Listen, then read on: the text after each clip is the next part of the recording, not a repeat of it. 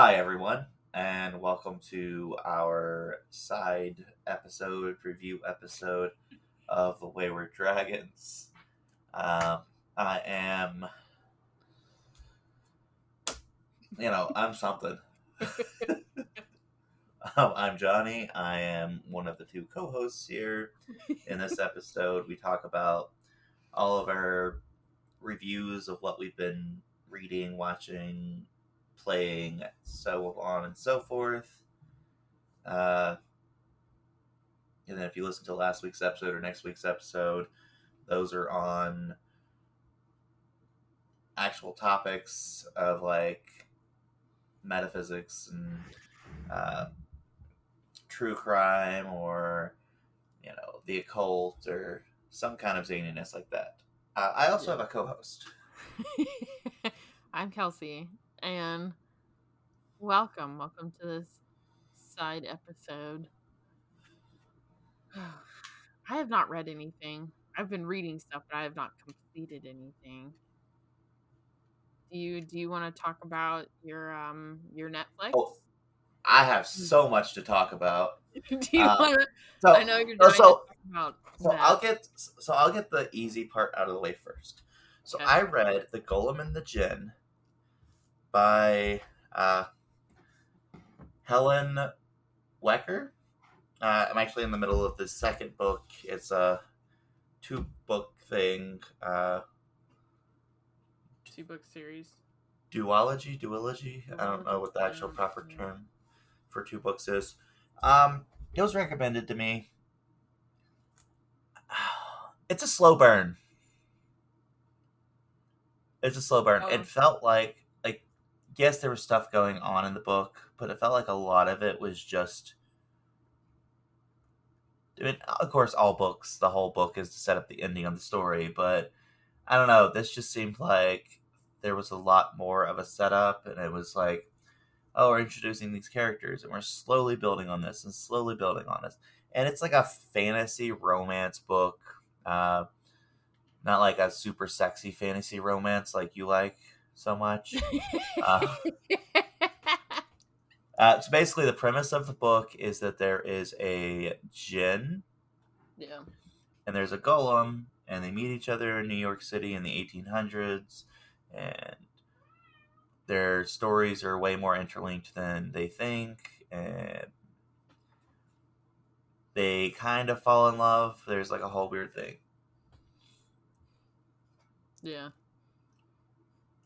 So it's I don't know it's it's not a bad read. I want to finish the second book before I give a real overview of the whole thing but it's enjoyable. Uh, it does give some interesting lore into both uh, Djinn and Golem which is pretty cool because those are two things that you know typically you'll see them in like it's it's legitimate lore Okay. uh, from like the mythology of the different cultures they're from. But a lot of times you'll see it and you'll be like, "Oh, hey, this is a genie," or "Hey, this is a golem," and they tell you that basically the same story over and over again, and it's very like cut and dry. So I will say that about it. It is a little refreshing that they took archetypal characters or types of characters and you know molded a new story with them. Okay. Um, so that being said, I'm going to get into the fun thing now. So by the time this comes out, they would have already de- they will have already determined whether they are doing a second season for sure. Uh, cur- it's the robot. current current but she's stuck right there. gotcha. So currently, uh, they do have the script for season two written.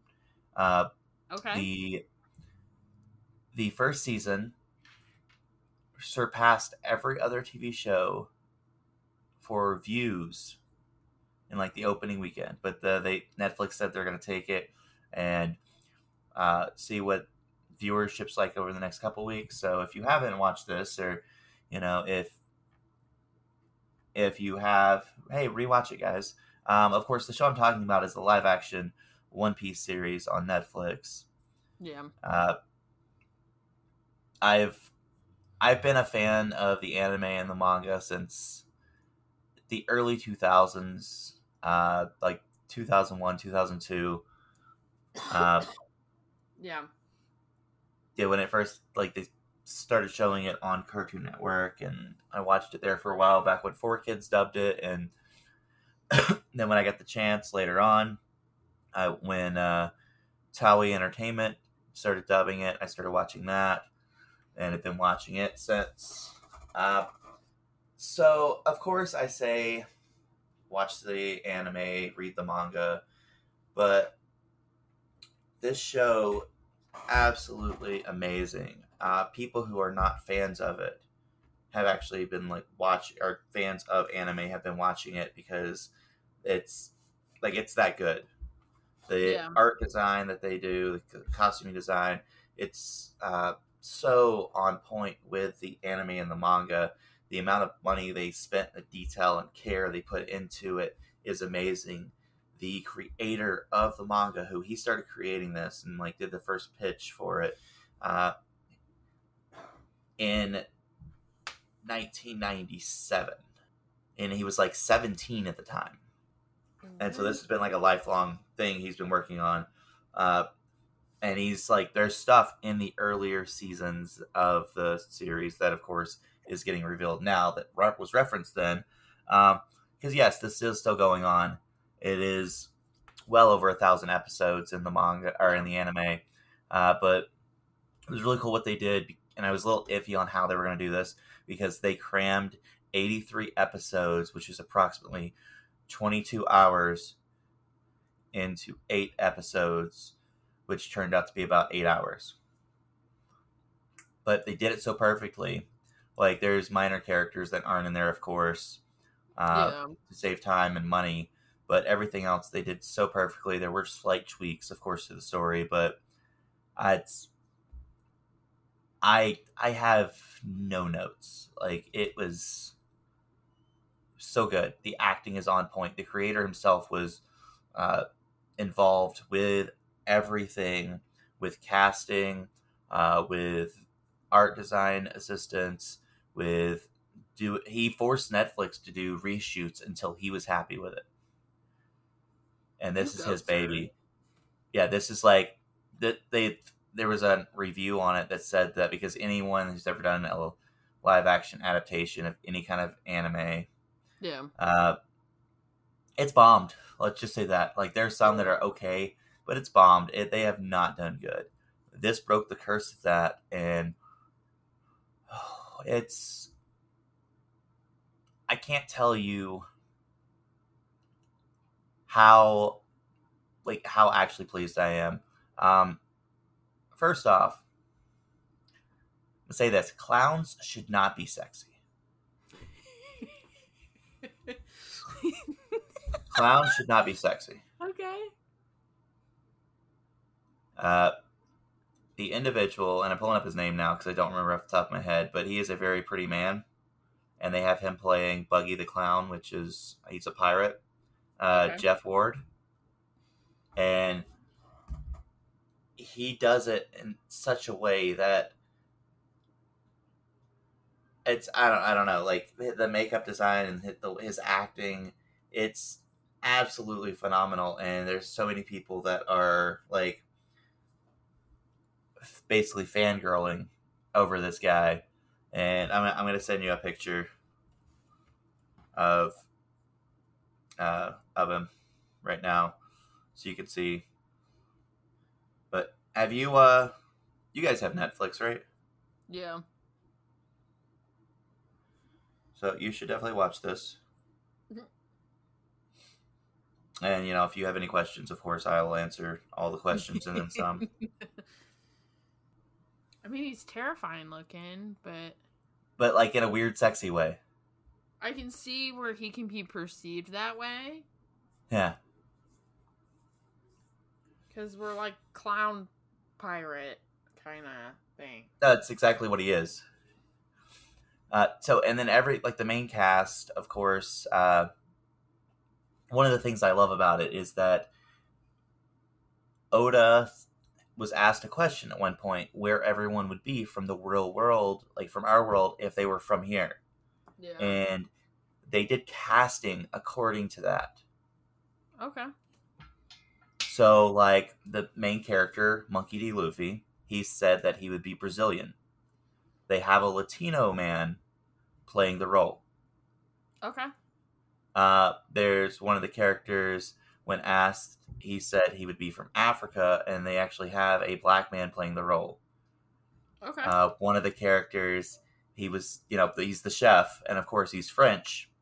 And the guy they have playing the role actually speaks French in the series, like in the live action. Uh, he, the character himself, is like his fighting style is basically kicking the shit out of people. okay. Uh, partly, partly because he was taught that a chef does not use his hands for anything but caring for food. Okay. I mean. So when he fights, he when he fights, he just kicks people. So he'll actually like have his hands in his pockets while he's fighting.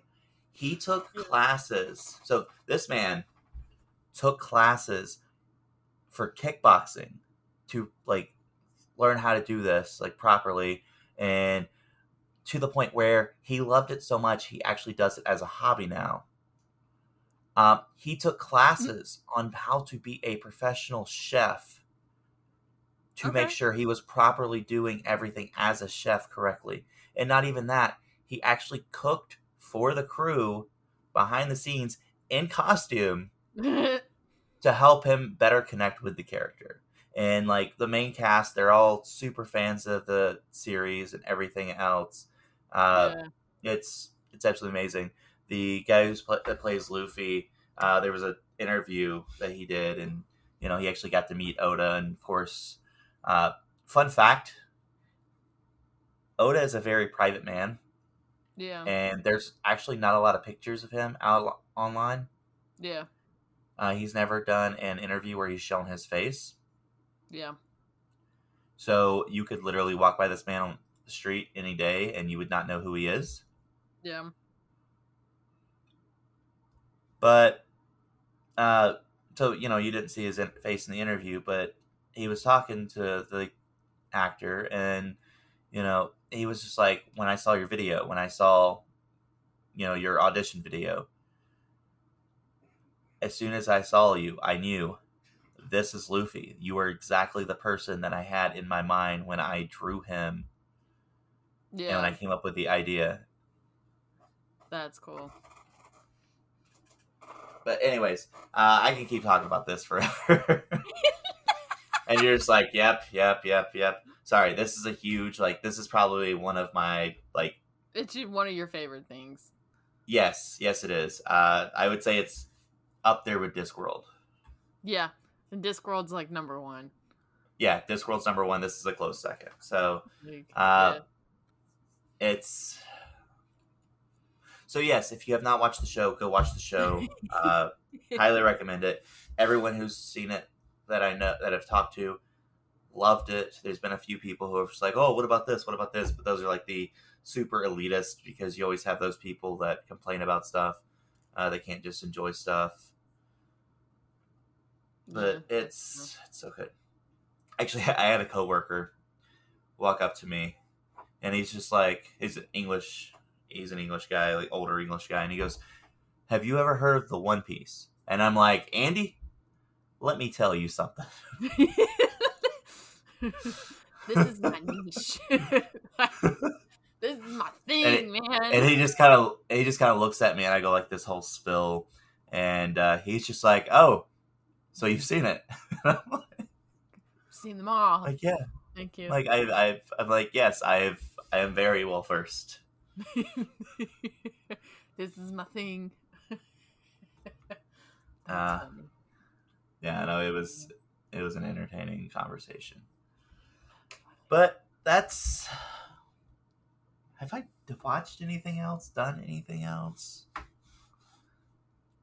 Oh, I did. I watched Moulin Rouge. For the first time or again? Yeah, for the first time. Yeah. Was not a fan. like it's I I'm all about camp. I I love camp. And certain there's I like some musicals. It has to be a certain like I don't know. I'm, I'm weird because I either I love it or hate it when it comes to musicals. This was not one I loved. Mm. The music wasn't bad. My issue was is that everyone in the thing is so bloody stupid. Yeah.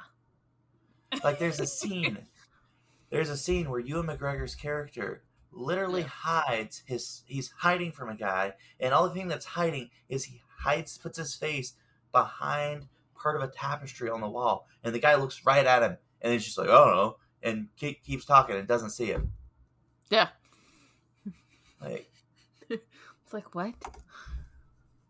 Like what the fuck? it was yeah it was not good No. No, it's not. No. I just oh. I'm trying to think if there's anything else. Of course, uh, you know, catching up on Star Trek stuff. But you know, Star Trek's awesome, so there's that.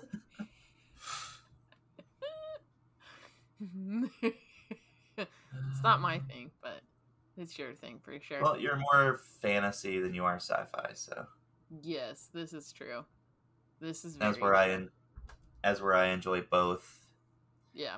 and very different ways, but Yeah. Oh yeah. Yeah, it's.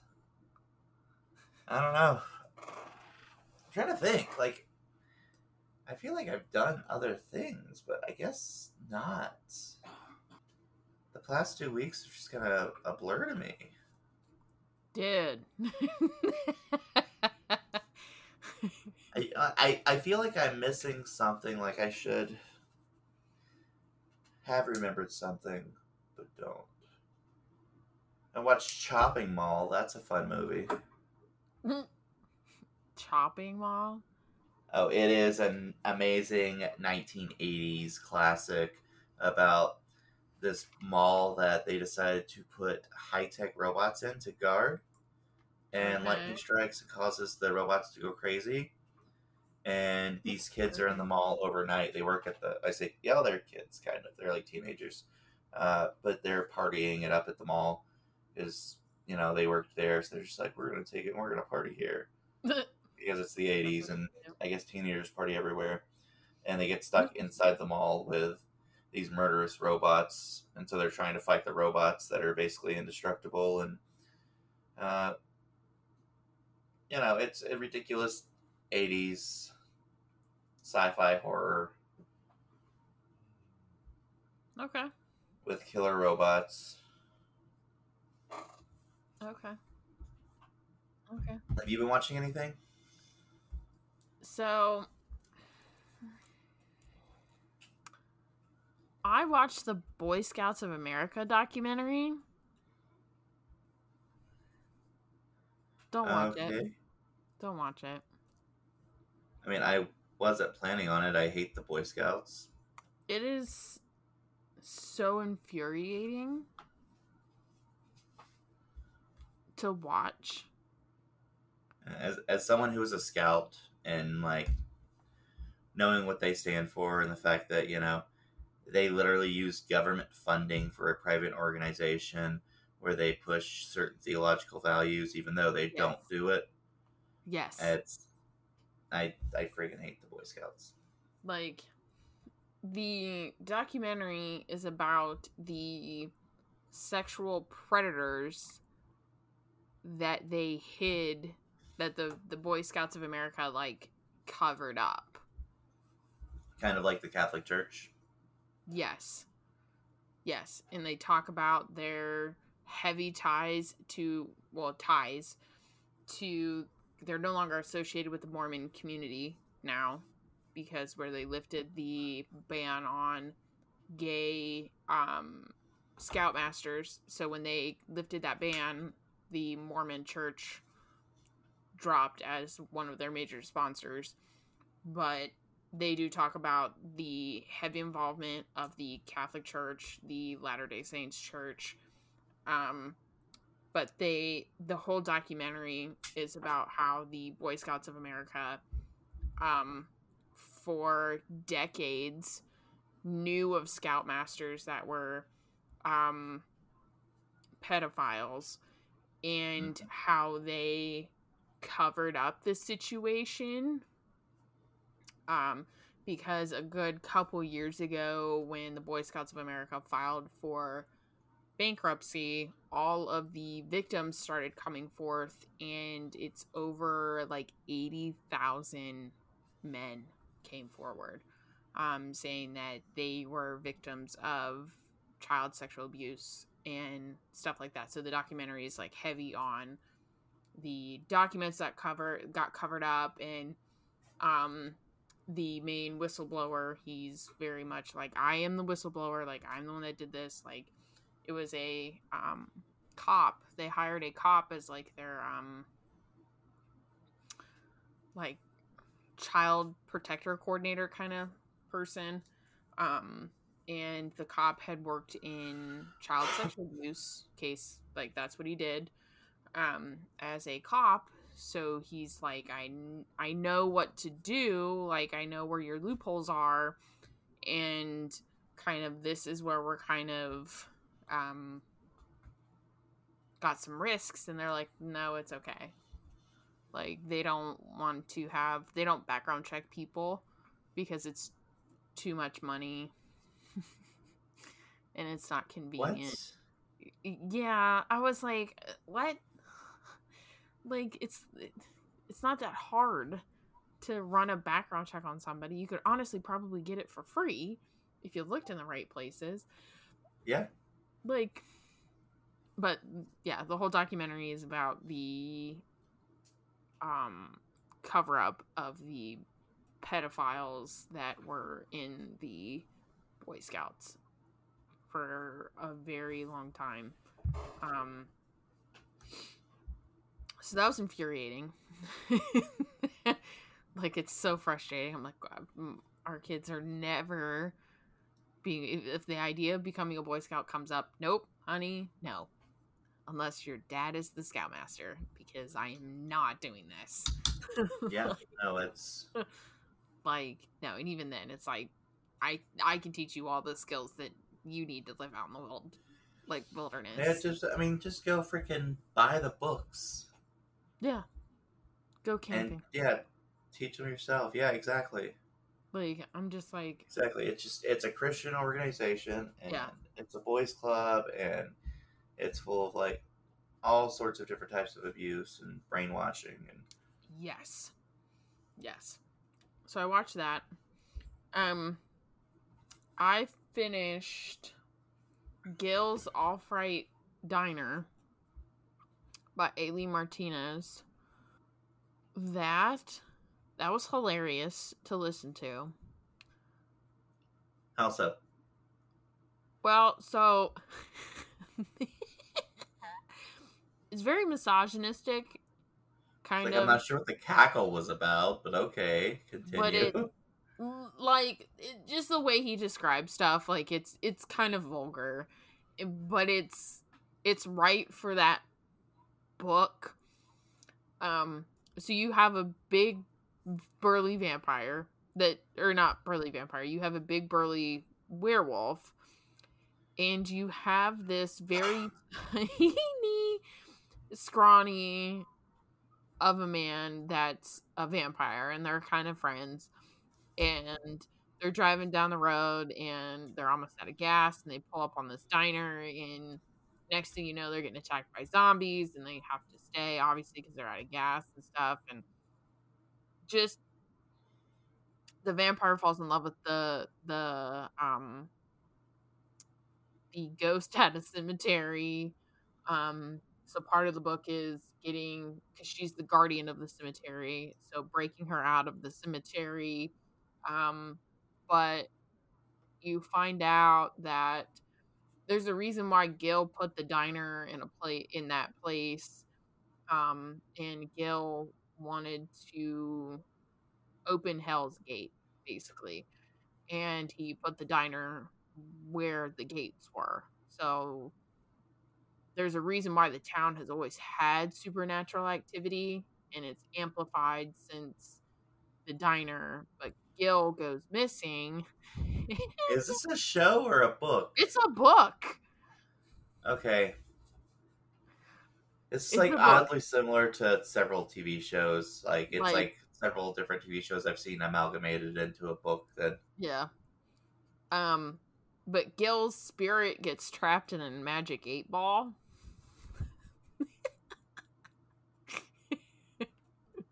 By this teenager that he like brainwashes this teenage girl into completing his plans. And she's called Mistress Lilith, which I of course she is. yeah and it's it's a lot of jokes on things her boyfriend's super dumb um and you know it's that typical teenage like i'm smarter than everybody else type thing Yeah. so it it is very funny. It's there's some vulgar descriptives used especially for um the diner's waitress like describing her double chin and just she's not very small. So it's just like so is it meant to be satire? i think in a way i think so. I started listening with um to it with my brother. We were driving for my bachelorette party, and I quickly figured out that this is not something I can listen to with him in the car. Um, because Why he is that? he was just like, "What the fuck is this?" And I'm like, "It's an audiobook. I've I've, I've listened to other I've listened to another book by this person, and this is like their what they're known for is Gil's All Fright Diner." And yeah, he was like, "What? What is this?" I'm like, obviously you've never listened to an audiobook before one um but yeah so it was it was funny it's very funny um but it, it's it's a little vulgar if you're not used to that sort of thing so i don't know if he wrote it as satire for it to be kind of like that um and then i finished um I can't remember if I talked about this in the last one, but The Widow of Pale Harbor by Hester Fox. Um I don't understand how I find like Christian based mysteries. I'm confused on how I find these things. Um but The Widow of Pale Harbor takes place in um like eight, late 1800s were during the supernat or um supernatural jesus. Um spiritualist movement. And people in this town start dying like edgar allan poe poems um and you find out it's someone in the village who has a vendetta against her because of something her ex-husband said that she was not aware that he said um so it was one of those it's very predictable moments. So but that i don't understand and it's very christian based i don't understand how i pick these up Because your true calling is yeah uh. Jeebus. but that's all i've that's all i've listened to that's all i've watched i've been i'm less than two weeks away from my wedding um so that's kind of taking all of my time um trying to get everything now it's the logistics of trying to get everything coordinated and everything else yeah, our next episode we're actually going to be recording in person, so that's going to be interesting. No. I know. We have not been in the same room for almost eight years. So that'll be uh, that'll be a fun time. I was telling kids at my job about like how we normally see each other every year. I'm telling them about what we do and how nerdy we are, and they're just like looking at me like, "What?" And I'm like, "What? Like this is what you don't do this with your best friend? Like you don't go nerd out for a weekend?" Like, and they're like, "What?" no, most of those people are super lame. like and i'm like yeah i go you've never had to like spray your best friend with fucking hairspray and cover him in glitter like that was a thing that happened. they're like what i'm like oh yeah he went as like a glitter fairy to a rave and i'm in the bathroom spraying him with fucking hairspray and covering him in glitter and they're like what? I'm like well yeah. Like we might live on opposite sides of of the planet but this is how we meet every year. I don't have the luxury of my best friend lives down this the street. Like, You know, the best people live at least seven hundred miles away. yeah. For real. Like it's it's how it happens. And they're just like you're weird i'm like i'm aware please tell me something Yep. i don't know Thanks for noticing. Can you tell me something that's uh. not obvious? like, I am aware. But yeah, our next episode we're recording in person. Holy shit, Batman. it's gonna be nuts. It is gonna be nuts. I gotta figure out how we're gonna do this. Uh, I don't know. we might just take over my dining room table for it. I gotta figure out because I gotta bring wedding stuff inside and 'cause I got wedding stuff out in my garage. Yeah, we might just take over the table for a couple Sounds hours. good. All right, I think that's all we have for this one. Yep. So until next time, I'm Johnny. I wasn't sure how I went today at, the end that. and I'm Kelsey. Bye. Bye.